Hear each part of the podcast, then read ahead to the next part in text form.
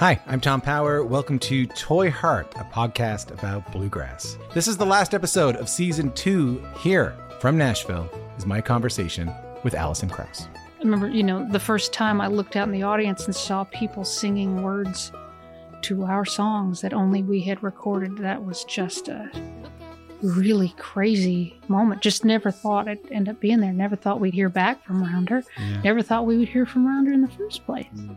If this is your first time listening, you can hear full interviews with Jerry Douglas, Alison Brown, Bela Fleck, Larry Sparks, Jody Stecher, and so many more wherever you get your podcast. Thank you so much for listening. Later on.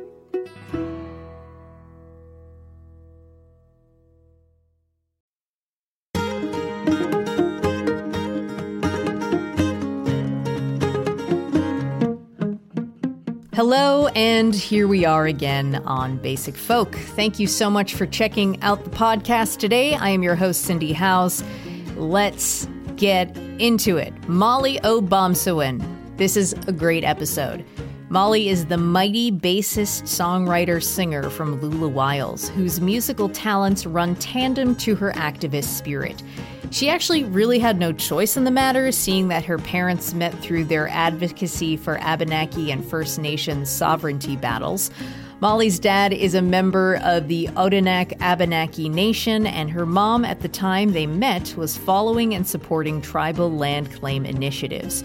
Along with Lula Wiles, her solo career, which is a bit of a new venture for Mali, and her side player gigs, Mali works with several racial and environmental justice organizations based in Wabanaki homelands, and is the founder and executive director of Bomazeen Land Trust. She is a crucial voice when it comes to speaking out for First Nation representation and justice in the roots music world and beyond.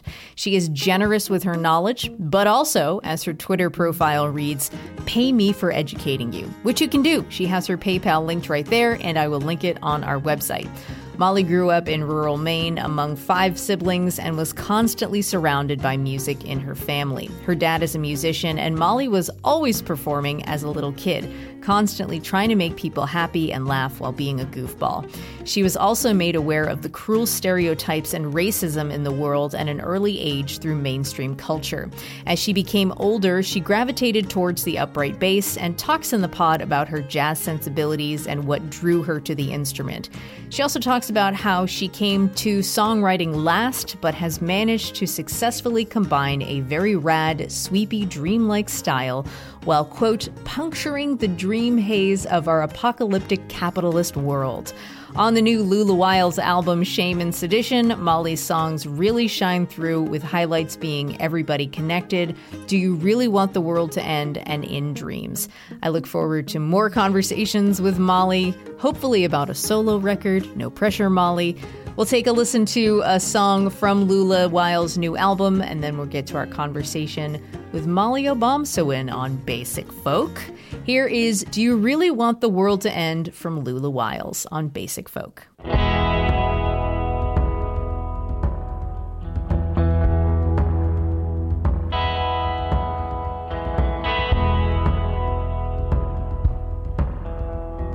If I could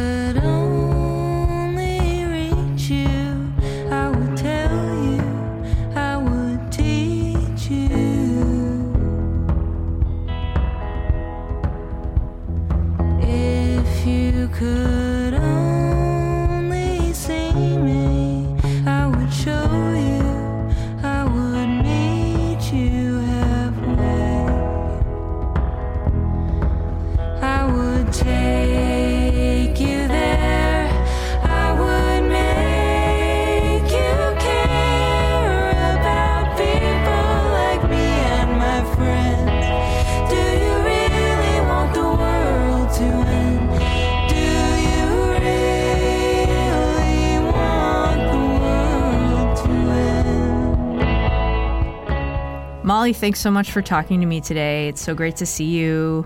Nice to see you too. Yeah, thanks for having me. I, first of all, want to preface this interview by saying that I feel like you should have your own podcast where I interview you every week about all the things that you do because there's like so much to cover here. So So we probably won't get to everything, but we'll do our best. Great. Sounds good. So, all right, it's my understanding that your parents met through activism for Abenaki and First Nations sovereignty battles in a Vermont courtroom, in fact. Um, and your dad is a member of the Abenaki tribe, and your mom is not, but was like a huge supporter and follower. She was a nursing student when they met. What is the story of like who they were when they met and what they were doing at the time? Nice. I like this starting point. Thank you. Woo. yeah, so this is um, in the late 80s, I think, um, or early 90s when my parents met. My mom is Jewish. She's from New York. And my dad is, yeah, he's a citizen at Odanak, Abenaki Nation, which is in Quebec. Um, and he started doing a lot more. He's a musician as well. So he started getting a lot more involved in activism um, as like the AIM movement was um, really picking up steam in the 70s and, and 80s. Which movement? Uh, sorry, American Indian Movement, AIM. Okay. Yes, um, that was really big for Indian country, and a lot of nations ended up getting um, federal recognition in the 70s, um, especially, you know, as a, I guess, as a, an outcome of the movement that was going on. Um, Oh, so that's like relatively a new thing. What is? The federally recognized. So yeah, I can I can explain it a little bit. So a lot of tribes, tribal nations have been sort of federally recognized since the beginning of America, I guess. And basically how that was determined was if you had a treaty and there was like treaty negotiations between your tribe and the United States government that um, forms like a I guess a federally recognized status. But a lot of nations didn't have you know ongoing treaties per se with the with the nation after um, the late 1800s and so some of them didn't have this status as federally recognized even though they are nations and they have been nations since before america was a nation right? That's um, what that's derived from. And but in the 70s and 80s through the american indian movement um, folks were going through the federal recognition process. Folks who didn't have tribal status um, as a federally recognized tribe. Like those who didn't have it to begin with or those who had lost it. Exactly. Yeah, a lot had lost it, and yeah, many, especially out here in the East, didn't have it um, to begin with because by the time I guess America was founded, right, like, uh, or you know, declared itself a nation. Um, the East had already ha- been having um, Eastern nations, Eastern tribes had already been having interactions with colonial settlers and colonizers for hundreds of years, right? So the the whole like treaties movement and federal recognition thing kind of skipped over a lot of the Eastern folks at first, right? And and hmm. I think in the '70s especially, that's when you see some of the the tribes in Connecticut, the Pequot and everything, getting recognized, and the tribes of Maine with the Maine Indian Claims Settlement Act and their federal recognition in I think 1975, but I could be wrong about that. So so anyway, a lot of these tribes realizing that they don't have this status, and with that status comes reservation land, federally reserved land, um, which is you know important, and certain basically the government has some responsibility, uh, fiscal responsibility and whatnot. Um, and there's also jurisdictional implications, I guess, of federal recognition. Wow, we went here fast. That's right. It's okay. So, um, yeah, so in Vermont at that time, the Missisquoi, there's a community in Swanton, Missisquoi area, which is like the top of Lake Champlain. It's really close to the border in Vermont. And historically, there was a, um, a tribal community there that my nation, Odanak, had a lot of, um, engagement with, interaction with, and sort of like fluidity with, um, for quite a long time. So that, some certain folks that still live there were interested in getting federal recognition. Um, and so my dad came down from Odanak, where he was living, um, to try to help them, see if he could help them uh, in that. So, sort of as an ally, but also as an Abenaki person who was not from the Missisquoi community, but um, wanted to see how he could help out. And my mom was living in Vermont in like a hippie situation, you know.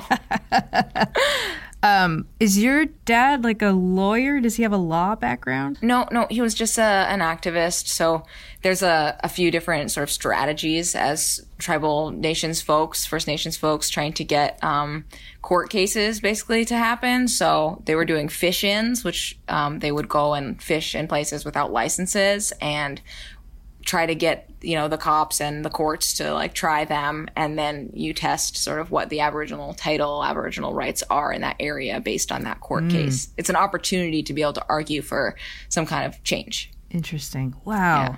there's lots of these throughout turtle island Yeah. So I have so many questions for you, and I don't know the order of these, but like the role that your parents played when it came to like instilling a sense of activism in you. Yeah, um, I think it's a, a lot of folks with my background and other, you know, I guess BIPOC folks say this like I wouldn't necessarily be an activist if I didn't have to be, you know, but um, the world around us is such that if I don't speak out about things and if people like me don't speak out about things, we don't have equality. You know, we don't have that now, right? And it's either you just like accept that you're um, treated lesser, you know, and you have these injustices systemically and sort of on a person to person level, right, as well. And you either accept that you have those and you just, you know, move on, or you are crushed by them. And that's why we see lots of, you know, lots of different kinds of mental and physical health uh, impacts in, in our communities, right? But,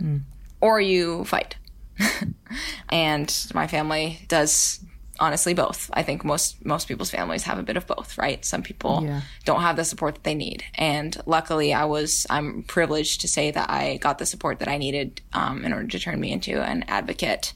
Um, and an activist, and I have a lot of other privileges, uh, like my education, you know, and the fact that I have lighter skin compared to my own siblings, right? And so there's a lot that um, enables me to do what I do right now. But also, I come from, I guess, a long line of activists on both sides of my family, so that helps too.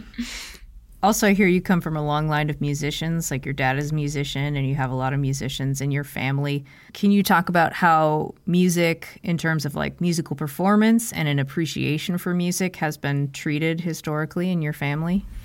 Yeah. Um, so I'll start with my mom's side, I guess, because that's they don't actually have as many musicians, but um, a great appreciation for the arts. And my my grandfather on my mom's side was a writer himself. Um, and an activist, um, but he also did, you know, poetry and a lot of political essays, kind of similar to the things that I do. Sounds familiar. Yeah. yeah, but a lot of visual artists on that side of the family as well. So writers and visual artists. So I really grew up with a lot of support and encouragement to do that kind of thing, which a lot of folks don't. You know, um, and then on my my dad's side, um, yeah, my dad is a musician. He's a guitarist and singer, and uh, his dad was also a guitarist and mandolin player, and they grew up playing gigs together. Um, and so that's always been it's always been a thing in my family. I guess all of my siblings play music in one capacity or another. Two drummers, um, two of my brothers are drummers, and You need two drummers. yeah, yeah, because sometimes one of them isn't as good. I won't say who. and uh, no, I'm just kidding. Um, yeah, and yeah, all my siblings and my uncle plays bass. You know, everyone has an uncle who plays bass too. That's a thing. yeah. You have five siblings and you grew up in rural Maine, like the country, right? Country, country time. Yeah, yeah. I actually have six siblings. Um, one of them is older, and we didn't connect with her until more recently. Um, Oh, wow. She's the oldest, yeah. And my dad didn't necessarily know about her, uh, and he's she's on my yeah through my dad, and so I have six siblings. um, Wow. But grew up with five around me, and um, I grew up, and my two closest siblings grew up together in uh, Maine and New Hampshire. So, what did the scene look like for your childhood in a home with all those kids? Like, what maybe what did play look like? Also, like, okay, so it sounds like not all six kids were around at the same time, but like, how do you relate to silence or alone time because of that fam- family dynamic? Oh God, yeah. I have never. I think to my detriment, maybe I've never been one that needs or thinks that I need much alone time. um, it's really it is good for me. Um, but I I tend to take my alone time when I like you know go for a run or go do something on my own. It's not necessarily like me being sitting alone on a rock in the woods or something, you know, although I think that would be good for me. Um, but, uh, yeah, I, I tend to, um, like being surrounded by people and because I always was. And yeah, you're right to say that my siblings weren't necessarily all around at the same time. I have two older brothers that, um, would sort of be in and out of the house, um, and like in and out of babysitting roles and stuff for me and my sister, who's just a year and a half older than me. And, yeah, I, it was good growing up with my siblings around. I would definitely not want to be an only child. Where were you in the order? I'm the second youngest, but my little brother is nine years younger than me. So I was the youngest for a long time. And The I, youngest part one. yeah, youngest part one. I was actually like quite offended and whiny about it when he was born. I get it. Yeah, you do. Yeah. I made this uh this pie chart um after Simeon was born and I posted it on the fridge and it was like this like Venn diagram of mom's love or whatever. It, or it was a pie chart of yeah, mom's love and it was like Autumn, my older sister, like 15%, Simeon like 85% and like Mali like 1% and I was like very clearly so jealous of all the attention he was getting. Which brings me to my next question about you being uh, like performative as a little kid. Um, I read that you like love trying to make people happy and laugh while being kind of a goofball. How do you reflect on those early expressions of performance as a kid, and how do you relate to that kid now as like an adult performer? That's a good question. I've been actually, you know, trying to find more balance in the kinds of roles I play as a performer, I think. In Lula Wiles, you know, it's a other than myself, a like white band. And um I have found that I tend to be the one who is like talking about all of the less pleasant things, right? Like, and really trying to get those conversations going from stage. And I've been told that I'm like, I've got the like angry vibe on stage or something, right? And it's not necessarily this lighthearted, goofy kid that I was, you know, and that I that I am inside, but I have some other projects where I'm able to like really expand and be that way. I have um, the sort of maybe mysterious band Taco Butt that me and Isa, it's a side project, and we sing and play funny songs, and it's got a lot of improvisation, and um, it's a pretty liberating experience to play in Taco Butt because we get to spread out in that way. Taco Butt is a must see. it is truly a must see. Um, also, you guys are kind of mean. Like Isa's kind of mean in Taco Butt, but it's funny. yeah, yeah, that's her vibe. Like a mean funny. Yeah, yeah. mean funny. Uh, okay, questions now about. So this is you wrote about this. Um, I think in one of your essays, you said from childhood Americans are fed distorted images and narratives about natives, from barely human savages in Disney's Peter Pan and Pocahontas to the whooping and leathered fringe sports team mascots and holiday costumes. So growing up, how did your parents or other native adults around you approach these images and narratives and popular culture with you and your siblings? I wasn't allowed to watch Peter Pan when I was growing up. Like my mom, especially, was like always like, and I ended up seeing it, you know, at a friend's house or something. Um, but there were certain movies that we weren't allowed to see, like you know, if we saw them at the at the movie store. Wow, that I guess that dates me a little bit. The the DVD shop. Um, we VHS. yeah, VHS that too. I was like, you know, DVDs were like more in my prime when I was like nine. And, Laser disc. Yes, exactly. um, yeah, so there were certain movies we weren't allowed to rent out, and we only had. It was oh, it was probably like a mixture of like, oh, this is you don't want your kids to see Batman Forever or Peter like different reasons for Batman Forever and Peter Pan. Yeah, I don't think I ever saw any of the Batman movies. Honestly, I don't know scary. why. Are they? Is that why? Yeah, yeah, they're really scary.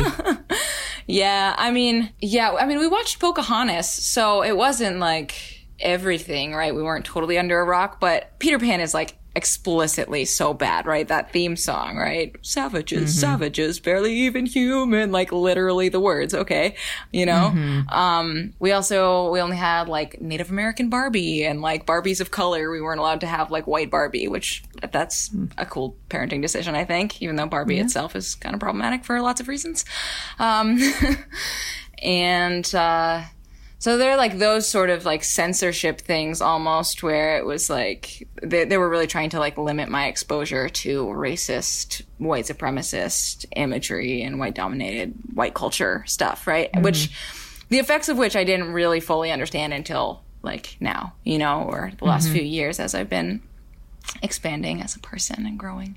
Um the other i guess other things to mention were just my mom and dad were really um, careful to like ask me what I was learning in school, especially in history and social studies and stuff, and really ask like, yeah, what you know, what did you do for the month of November? Like, what are your Thanksgiving activities in school, right? And then talk to me about those. Yeah. What did they have to say? Well, my mom has um, a habit of getting in fights with like every school board that for any school district that my family Oh, has I ever love been her. in. yeah, she's awesome.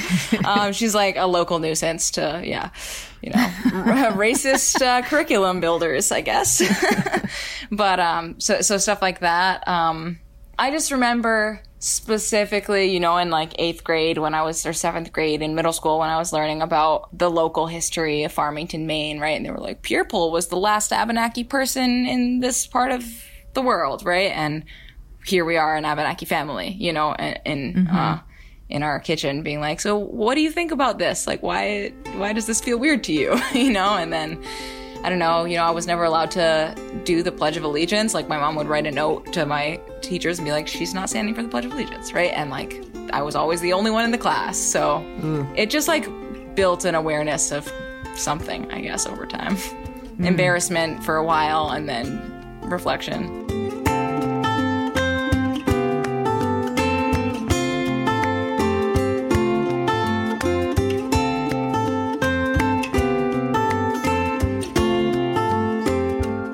What has been your experience with the music of the Abenaki people, and how do you relate that into your own musical sensibilities? Well, it's a it's a complicated question. So Abenaki is, and I say Abenaki too because that's I hear it all the time. People mispronouncing it, and it's just in my head. But Abenaki is um, a mistranslation of Wabanaki, which is sort of the the larger area, the Confederation of Wabanaki tribes of uh, so-called Maine and actually so-called New England. It stretches all the way down to Wampanoag. That's the same word as Wabanaki, just a different dialect and it means people of the Dawnland, right? So there's lots of different bands of Native folks, of Wabanaki folks within that, and Abenaki uh, is how the French um, pronounced that word, and and how they referred to like the number of different tribes that they were dealing with in colonial times, right, or the early colonial times. And so I just want to say that because Abenaki music itself is part of this network of Wabanaki music, of Northeastern Native uh, Indigenous music. And Abenaki specific music doesn't necessarily exist um, because my my nation is made up of refugee communities coming in from all of these different bands. And so, like, I learned the Penobscot honor song um, because that's a really close dialect to what we speak at Odanak, and like that is our music too, right? And like we, the, the Mi'kmaq honor song is the same, but it like the words are a little bit different dialect, right? Anyway, I say this because um, I grew up hearing uh, some, you know, Wabanaki music at powwow and everything. We weren't really, my dad didn't play a ton around us, um, but he knows some songs and I hear songs at ceremony, but I don't necessarily know the, the canon too well. I'm always learning songs and um, there's a movement to like be writing more songs as well, more tribal songs. Have you written any? I've some semi written too. Yeah. So it's just trying it out. Yeah. Well, it's interesting because like I'm a songwriter in like the like American idiom of like pop and indie and rock and country and whatever the heck you call it. I really avoid using the word Americana because I hate it. Um, but it's it's hard to like, or it's just a n- not necessarily hard, but it's just a different thing to channel into to try to write something that is like more like us. And I also don't want to sort of pigeonhole what native music sounds like because the songs that I write in Lula Wiles are native music, you know? Um, yeah. and there's folks like Jeremy Dutcher and everything who like totally are so innovative with the traditional songs and everything. So On your Kennedy Center live stream, you were talking about cannibals. uh, Cochino, the cannibal with the very with the icy heart, and the story like starts off like really terrifying, um, which made me want to know more about like what is the tradition of telling very scary tales in Wabanaki culture. Oh, that's an interesting question. Yeah, I guess uh, th- uh, there are a lot, and they're meant to teach you lessons. You know, not to be afraid, but like they're supposed to teach you like how to respond, right, when something scary is happening. So, like in that case, and I can't fully tell the story right now because it's out of season, and the snakes will come and get me if I tell it. Respect. yes, but Go watch know- the stream. right. But in that story, like the the Chenoo shows up and it's really scary, right? And instead of like killing it or something, the the Wabanaki woman welcomes it into her home and tries to appeal to its, I guess, like just its humanity. Not that that's really a fitting word for a cannibalistic ice giant, but you know, it's it's goodness, it's heart, basically, right? Mm-hmm. And that's what happened when scary people showed up on our shores, right? That's what we did. we welcomed Yeah. them in. We were like, have some food. You've had a long journey, you know, and so we learned from those things. well, after you told the tale, I definitely learned. I thought it was a great tale. Thank you. And then uh, the song that you played afterwards was also very good. Thank you. Um, so at Maine Fiddle Camp, that's where you were able to you met Eleanor. She came from your town, so you guys met each other in a different iteration, but you were able to connect with Ellie and Isa at Maine Fiddle Camp. Um, can you set the scene for your experience at camp, and how do you think having such a strong musical foundation there has impacted your desire for that type of community? Yeah, I don't know. I mean, I was really excited about that kind of music, and really, Maine Fiddle Camp is like an amalgamation of all these different kinds of music, not just Quebecois, but the Cape Breton music, the like New England traditional music, which is like this dorky thing that I was really excited about at the time. Um, and New England music in itself is just like an amalgamation of all of these different influences, I guess, coming from the South, coming from the North, coming from Cape Breton, coming from Métis tunes being written in the middle of the continent and further west and everything, you know. So, um, I was really excited. I really didn't know what I was doing, you know, as any young bass player. You know, I like I should have been kicked out of a lot of jams. I don't think I was, but I was uh yeah, I was just figuring it out and that's Maine Fiddle Camp is like a really good place where people just figure it out and it's, you know, welcoming in that way musically. But I also definitely went for the social elements and I was always sort of getting in trouble, like making out with boys and stuff like that. And, you know, the normal camp stuff too. Yeah. Um, and that's where Ellie and Isa and I performed together for the first time. Nice. And you were playing the bass at camp. Um, what did you like about the instrument? I hear uh, from you in this interview that you had an uncle that played bass. um, but how has your relationship to the bass evolved? Yeah, I think I started playing bass um, because my dad already had a son that played drums, my older brother, and I wanted to like be a musician like dad. I wanted to be able to jam with dad, you know, and like he played the guitar, you know, he didn't need a guitar player, he didn't need something else. Like, I don't know, bass. I think maybe he even had some words of encouragement for me playing the bass. Um, but I started on clarinet and cello and violin, you know, and then I made my way to bass um, when I was big enough to play it um, in fifth grade, Did you start on electric or upright? upright, which maybe is strange, but I liked being the only person doing that in the ensemble. and um, I don't know. I mean, I have a lot of reflections on why I love the bass now, but I think then it was I was just really excited to like be part of the band. Yeah. you know, it's good. It feels good. Yeah. Jazz and improvisation are a part of your musical identity, which may surprise people. Um, you went to a jazz camp in Brooklyn. You went to Berklee for jazz. How do you think your affinity and experience in jazz makes you a better musician, a better bandmate, better side woman? Well, I mean, in all the ways, you know, jazz is like, also jazz is such a, it has such specific connotations, and I think it um, people have limited ideas of what jazz is or isn't, right? But um, improvisation as a framework, I guess, for understanding music is so important, and I think it is really connected to um, the kinds of various kinds of folk music as well. You know, even in old time music where there's not like solos, people are improvising all the time every time they go through the tune, right? It's not just like exactly note for note what you played last time, right? People are putting their um, own personality into it, you know, their own energy, and I think that's so crucial. Um, and it's what makes music interesting. It what it's what makes music work and not work in various circumstances, you know. Um, yeah, improvisation and just like having that that kind of a approach, I guess. What a cool through line. Yeah, jazz is everything. I really believe that, but I'm gonna, you know, not be too corny about it. You said I came to songwriting last. I think the kinds of songs I write are largely based in my experience as a human and as an indigenous person. So it seems like you've always been a writer. You write beautiful and important essays on matters concerning Native people in America. Um, your songs cover related subjects just as beautifully. How do you feel writing, whether it be songs, essays, articles? How has writing helped you grasp a strong sense of identity? That's a cool question.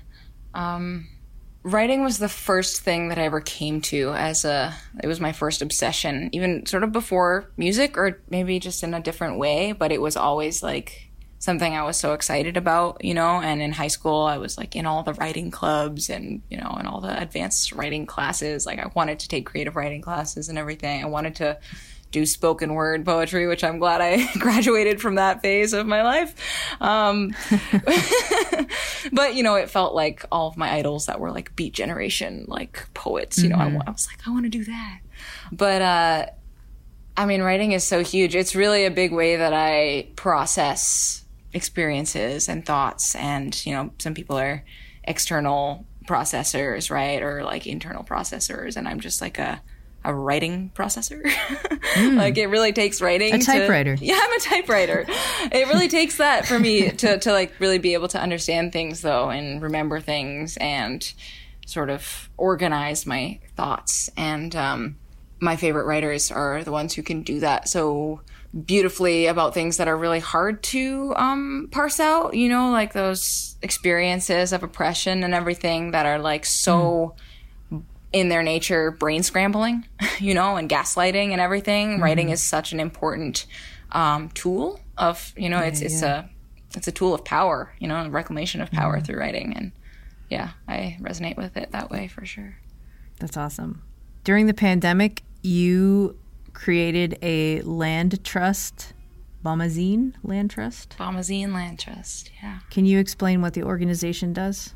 Yeah. So, um, well, there's this movement um, going on right now, whether you know it or not, uh, called the Land Back Movement. Um, indigenous people are getting their ancestral lands returned to them in one way or another, ideally by allies sort of coming to the conclusion themselves that um, environmental, land justice, racial justice all comes down to colonialism and the land, right? The original injustices of this continent, I guess, this hemisphere, um, and definitely the origins of the climate catastrophe that we're all facing right now. So it's, I guess, yeah, inspired or a part of, hoping to be a part of the land back movement in the Northeast in Wabanakiyeg.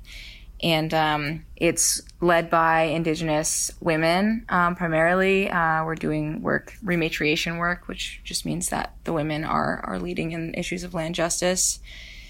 And um, yeah, my nation, um, the Abenaki, the Odanak Abenaki Nation, um, is not federally recognized to come full circle uh, in the United States, right? Our recognition is in Quebec. Our reserves, we have two of them. They're both in Quebec. And that is um, despite the fact that we come from down here, right? We come from south of the border, um, and we cross into Canada to take refuge from colonial violence. And so, the work that Bomazeen is doing is trying to um, reestablish a presence and a framework, really, for the future of our nation and our relatives um, back in our traditional homelands.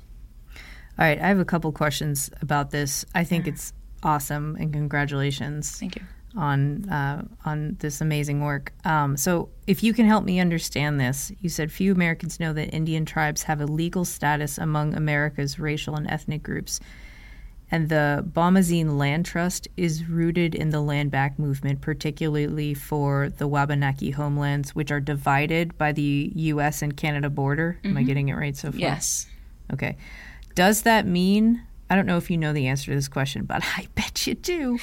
um, does that mean that members of Wabanaki Nation have a different kind of like passport or something that allows them passage at the border? So I do have the answer to this question. Um, the Jay Treaty, which is a Canadian treaty, um, makes it so that I can cross into Canada with my um, tribal ID. So when you're an enrolled member of a tribe, you can have a federally recognized tribe or a state recognized tribe. Um, you have a tribal ID, and to get into Canada, I can use that ID in the United States, it doesn't work that way. Um, so this is my understanding. Um, like for tribes that are recognized in the United States, you can't just cross into Canada with your tribal ID. That doesn't work unless there's a specific situation. I think the Blackfeet, um, Blackfoot, Blackfeet have um, that kind of situation. Maybe certain Cree communities. The back and forth, Back and the forth. U.S. and Canada have Yeah. to recognize. And Yeah. the Blackfeet have that? I think so. I don't want to like miss. Okay. Yeah, but um, Sure. certain tribes do. Basically, a lot of the tribes that um, took refuge in the borderlands, right? And so they were divided by the border, like us. You know, I, I'm not. I don't know what the situation is down in um, for, with the Mexican border. I think there is something similar um, for the Tohono O'odham and other nations down there, but I'm not positive. But yeah. So that being said. I can't get into the United States with my ID, I don't think, right? Um, I would need my American passport. Yeah. So I know that like during like this passage, how has this passage worked like during the pandemic? Like Canada's closed as far as I know. It is. So it, does that also apply to First Nations people who have recognition? So it's been really complicated. Um, it does not apply on face value. It doesn't apply. Um, and my dad was able to get back and forth um, to his home um, on the res up there and to his home down here um, and to all of his family down here, right, for the first part. But they increased the restrictions um, a few months ago. And so that you, even if you um, were a tribal citizen and you, you um, could use, you know, your your Jay Treaty right to cross into Canada, you had to provide a um, certificate of a negative COVID test having been taken within three days of your crossing. Oh, So this happened, right? And that was a really big complicating factor. And I'll, I'll tell the story because I think it really speaks to how violent the border is. My dad and I and my partner were trying to cross so that dad could get um, his vaccine at the reserve. And they had just made this um, this new restriction and we got we didn't know about it and we got turned away and that night my dad contracted covid. And he's 73 years old. He's been a smoker for over 50 years right? Like and because he didn't have a place to stay right that was safe. He stayed uh, in a house where people were known to have had covid. That is the power of the colonial border right against indigenous people that like going to get his vaccine was not um, accepted. And he's okay you know he recovered which is miraculous Oh, honestly goodness. yeah but like that border is fake you know and it is a power i guess a you know a domination tool used against indigenous people and most highly impacting indigenous peoples whose homelands and whose resources exist on both sides and regular access is a part of our sustenance it's a part of our ability to survive and this feels like a very clear example Hmm. for sure.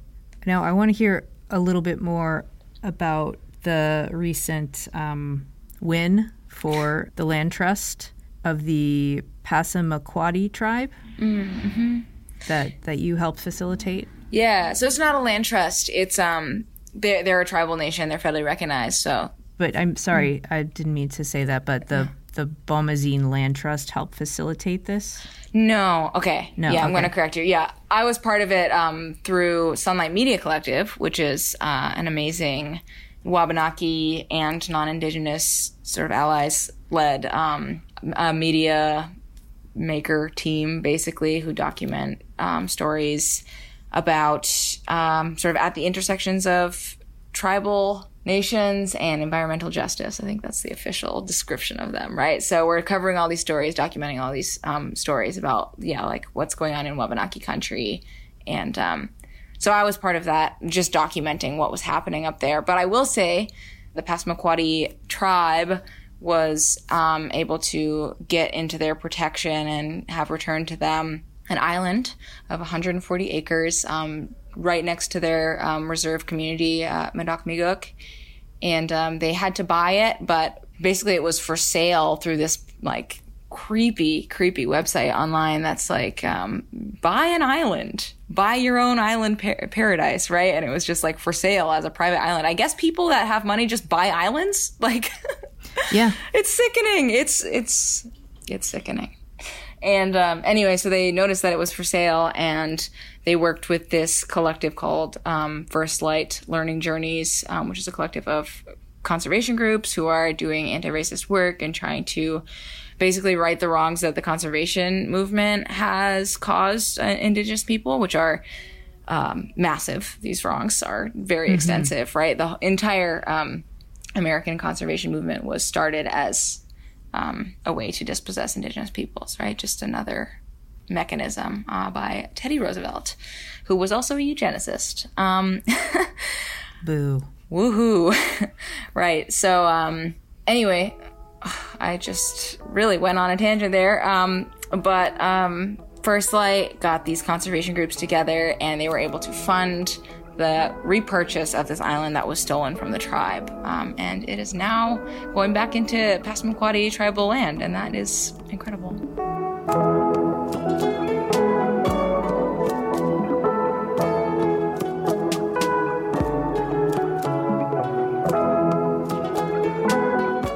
I loved in reading about you and reading your essays, learning about the concept of rematriation, which you explained a little bit, um, and thinking about the role of women in Wabanaki culture. Like, what has been your experience of being a woman in your culture been like?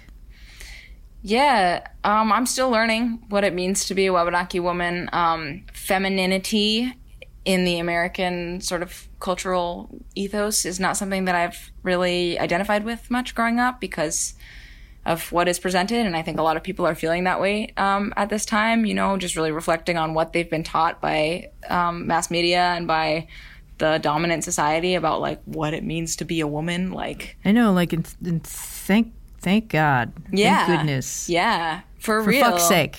Yeah, for fuck's sake. I know. it's awful. And like, yeah, and I mean, not to not, I mean, womanhood is whatever you want it to be, right? And Yep. not to knock anyone, but I did not identify with, you know, white Barbie and I did not identify with all of what was coming at me from um, pop culture, right, about that. So I think in in um, Wabanaki culture, it's a relearning and an unlearning process of of those ideas, and really um, accepting my role as a woman. Um, because in yeah, like I said, in the American context, I don't accept that role that I was sort of encouraged to accept, and uh, so something I've learned is that we are, you know, in our in our traditions, we are the leaders of uh, environmental justice um, and in standing for the land and protecting the water. And that's why you see, you know, folks like Winona LaDuke out there and folks like Buffy Sainte-Marie out there, right? Like talking about, you know, why are the buffalo gone? Or, right, like talking about all these issues. Folks like me, right? And, and uh, it's, I think my learning that role was a big reason why I started Bomazeen Land Trust, and um, you know, and Bomazeen in return, I guess, is a way for us to explore that. So we're doing food sovereignty work right now. We we have been. I'm wearing this dirty T-shirt as I'm talking to you, and my fingernails are covered in dirt because I've been planting corn and tobacco, right? And that is that's part of um, part of what it means to be a Wabanaki woman, I hmm. guess. in your national performance work performance network essay about presenting can you help me with this word indigeneity In indigeneity. Indigeneity. Indigeneity. You were asking all these questions about how your band, label, and audience will react to your songs about the Native experience, and the questions were all very valid. And some of them made me very nervous for you, especially because I have definitely been that audience member that like will run up up to you like and talk to you for twenty minutes about something completely inappropriate. That's all in our past now, Mali. um, but I do is, recognize that. um, it makes me wonder like how you balance the need to like protect yourself not only yourself but also protect your heritage with the need to educate and talk about who you are and what has happened to indigenous people in america And what is still happening? yes Yeah, um, that's a good question. Um, the stage can be, and I would like to have this be the case, and I, I took measures to make this the case in Lula Wiles. Um, the stage can be a protective mechanism in itself, and um, it isn't always, right? But um, having that barrier between the audience and you in terms of like, you know, I have the microphone, I'm the one talking, this is the etiquette of being at a show, right? This is my space where I can say what I need to say, um, whether that's in my lyrics or in my presence on the stage, right? The banter. And in Lula Wiles, it got to a point where I, um, I asked Ellie and Isa to do the merch table, and I said I can't have those interactions with the crowd anymore um, because it was too violent. You know, it was painful. It was uh, traumatizing in a lot of ways, and um, and they did that. They were like, "Of course, we understand this. Yes," um, which is it was good of them to do that. Um, that sounds like a really right good thing boundary to do. Yeah, yeah, it was important for me to um to set that boundary and, you know, everyone, I think every performer has things that they really don't want to, you know, experience behind the merch table and a lot of people are reluctant to go and meet with fans. Some people don't, you know, if you're like at a certain level in your career, you don't have to go out and greet the fans. So I, I'll say that like they they took that hit for me because they understood that, or I had let them in and made them understand, I guess, that it was that important. Um, Yeah, and, and for I guess the other thing I'll say is through my music, I I'm talking about things, and on stage I'm talking about things, and I'm setting these boundaries. Um, but writing about them in articles is also um, something that for me is regenerative. I guess it's it's not as exhausting as um, it can be in you know talking about things in, in performance settings. And I also do all this other activism behind the scenes that, um, yeah, are not really about directly engaging with white folks to educate them. So, it's probably good for you Yeah. for your sanity yeah. Um, you've talked about your support of mass movements for liberation like Black Lives Matter and oppression of other indigenous people, particularly from Latin America. Um, how do you relate to other movements for oppressed peoples, and what do you think we can all learn from each other in our each given movements? I think that a lot of these movements um, are actually just the same. And I think that what we need to try to understand is how. You know, so why does the Black Lives Matter movement exist? We can talk about that. Why does um, the movement against folks like Monsanto and movement against, you know, like mass um, extractive industry and exploitative industry and the burning of the Amazon, why are those existing, right? Um, imperialism in its original forms and today are like quite quite one and the same you know and um, indigenous and black and brown folks have always been um, bearing the brunt of the damage and the violence um, in these uh, i guess global systems for profit you know and and so like I think studying history is a really good way to to understand that better. Studying history as documented by the people who um, were most affected in those times. But yeah, I mean, I, I think a big problem that we see in activism is um, the sort of siloing off of different issues. Right? People are like, I'm going to be an environmental justice activist, and I'm going to be a BLM activist, and I'm going to like talk about homelessness and poverty, and I'm going to talk about you know uh, substance abuse disorders, right? And they are all interconnected, and the more that we can see that, um, the more effective we'll be in um, dismantling the real issues. So, questions about Lula Wiles on the new record. Um, you're a native person in a band with two white people in a genre that is very white. Um, and in reading about like your experience at Folk Alliance, where there have been real efforts to include indigenous and people of color in these white folk spaces, um, you experience what you call a cognitive dissonance because you feel like you recognize those efforts and you see those um, indigenous musicians creating community, but you feel like you can't bring your band into that space. Can you expand on that experience and how that might make you feel isolated? I think that it's important for white folks to recognize, and I think many do, that there are they're not entitled to every space, right? They're not entitled to be in every room um, that exists, and you know sometimes there's a room that is holding space for Indigenous people or Black folks, you know, or whatever other identity, um, and you know Lula Wiles was functioning for a long time as a three-headed monster where we do everything together and we you know we are lula wiles three women that make up lula wiles. Um, and uh, that doesn't work in certain spaces. So as a band and as you know as a musician wanting to be able to bring the music that i make into spaces um, where there's folks that understand what i'm saying better or you know that look more like me or whatever it is right? I am not able to do that as a member of Lula Wiles, and so that you know encourages me to do other kinds of music, and that that's a big reason why I've always played jazz and always kept that um, career growing as well on, on the other side of things.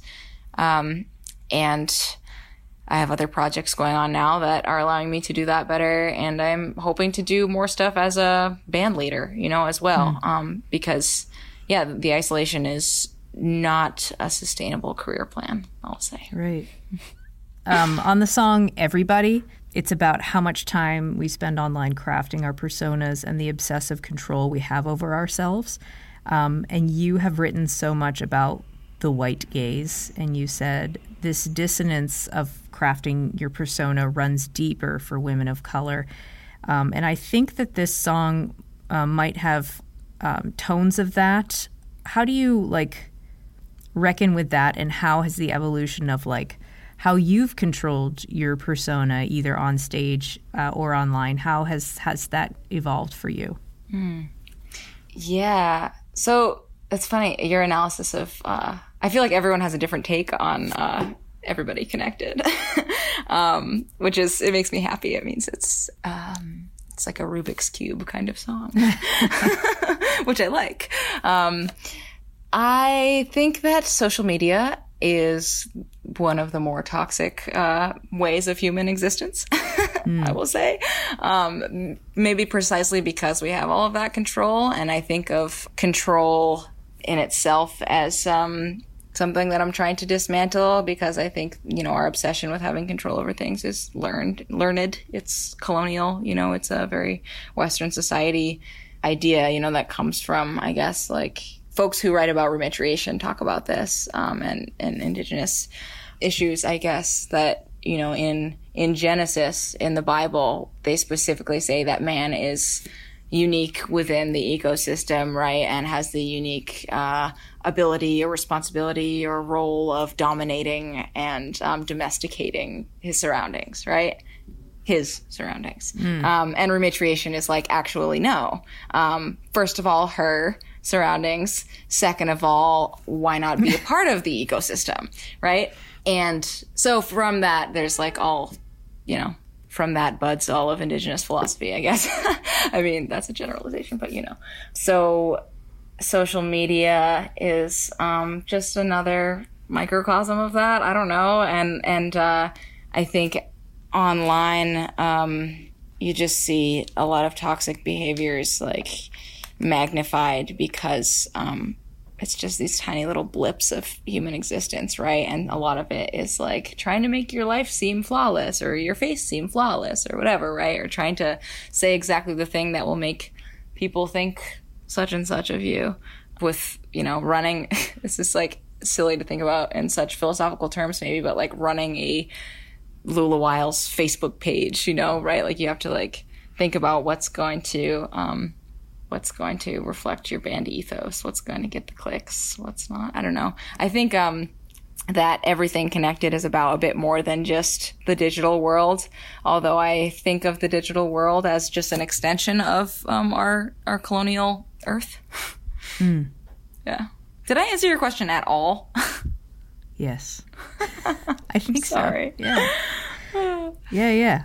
Maybe this just shows how my mind works a little bit. Well, I feel like my question was like all the down time. here on like the first floor, and you took it up to like the tenth floor, I'm sorry. which I appreciate as uh, your fan uh, and someone who has to use the dictionary when I read an article that you write. Um, now I'm going to ask another first floor question that you can take up to the tenth floor. Tell me about your dog. Lux. She's so sweet. She's on the other side of the door in this building that I'm in right now, and she's probably missing me because we have that kind of relationship. Uh, yeah, so her name is Lux. Uh, that is a word in the Penobscot and Passamaquoddy language uh, for Wolverine because she has um, very cute little like white eyes, just like black dog with like white markings, and we thought she looked like a badger when we got her, but in um, Wabanaki, we didn't have badgers uh, indigenously. We had wolverines. That was the closest thing. She is not. She's an Alaskan Husky. So yes, because I guess Alaskan Huskies are a mix of lots of different things, including Siberian Huskies and uh, German Shepherds and all these different breeds. I guess um, specifically, dogs. yeah, specifically for um, sled dog racing, right? For mushing. Yeah. So yeah, but I'm also Jewish, so I like the name Lox because bagels and yolks, you know. Right. of course. On the day that the record came out, you posted a pic of you and Locks on a solo hike. Um, and it sounded like you really needed it that day. Um, so, in general, like when you have a moment like that, what does a hike like that and giving yourself that space mean to you on a day like that? Well, it was uh, an emotional day for a lot of different reasons, and um, thinking back to when we were in the studio recording that record, you know, it was the weekend of Juneteenth, and BLM uprisings were in full swing, and we were just, I guess, I was just watching White America have this like epiphany about um, itself, and um, you know, and I hope that uh, learning journey continues. Uh, and I, I see that it is in a lot of ways, although it is grueling uh, at times to to witness. um, and uh, so I don't know. I was reflecting a lot on what the songs are about and the extreme need for some commentary and a lot of those discussions to come out and uh, a lot of reflection to happen in the world and you know the band itself has done a lot of work and had a lot of um, hard times you know going through those processes i guess and and so that was all behind me on that day when i was um, taking some solo time and just trying to you know be happy to be uh, in my homeland with my dog Oh. All right, Mali, let's do the lightning round. great Okay, here we go. What was the first song you learned on the guitar? You always hurt the one you love. The ones you love. It's Mills Brothers. I think that's what they're called, right? The Mills Brothers. They do like barbershop stuff. We'll take it. Yeah, from uh, that movie Blue Violet. It was like this hipster movie uh, about you know Blue Valentine. Blue Valentine. Blue Valentine. I All right, think. very Mali answer. Blue Velvet. Whatever. what is your karaoke song? I don't do karaoke because I'm so bad at it. I don't believe it. I really am. Who is your first celebrity crush? Taboo from the Black Eyed Peas. Uh, who is the nicest musician you've ever met? Oh, that's such a sweet question. Uh, Donovan. Oh, she's yeah. like such an auntie. Like she's like auntie. Like you're like, oh my god, do you hate me? Like, are you scolding me? And then she's like, I'm so proud of you. And she always remembers to text you to congratulate you Oh. about stuff. Uh, first album you bought with your own money? I think it was Pink. I don't remember what the album was, but Pink, the the you know singer. Did you yeah. watch the documentary? I did not. I did not. Everybody's talking about it. Oh gosh. Uh, what was your first concert? Black Eyed Peas. TD Garden in Boston. Fulfilling a teen dream. Yes. Uh, what is a book you are reading or the last book that you read? So, um, I've been reading, I think, The Beet Queen by Louise Erdrich, but I kind of fell off the wagon. Uh, It's Oh, that's right. Get back on. Flying or invisibility? Oh, gosh. Flying. Flying. Mm. Last one. Where is the most beautiful place you've ever visited?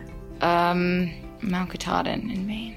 Oof, love it. All right, that's it. We did it. Hey, we did it, and my computer just told me that it has 10% battery, and this is perfectly timed. Oh my God. Thank you so much, Mali, and thanks for um, giving us all this great information and for like everything that you do for music and for us in the world. Thank you. Thanks for having me. I'm happy to be able to be, uh, I don't know, have some incongruous thoughts on this podcast.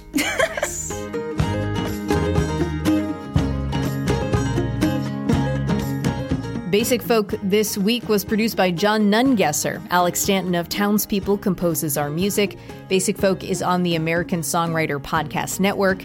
I'm your host, Cindy Howes. Pleasure to have you listening to the pod today. And if you liked what you heard, this is a really good one to share with your friends and family. So I highly encourage that. You can find Basic Folk wherever you get podcasts or at basicfolk.com. And we'll talk to you next time. Okay. Mm, bye.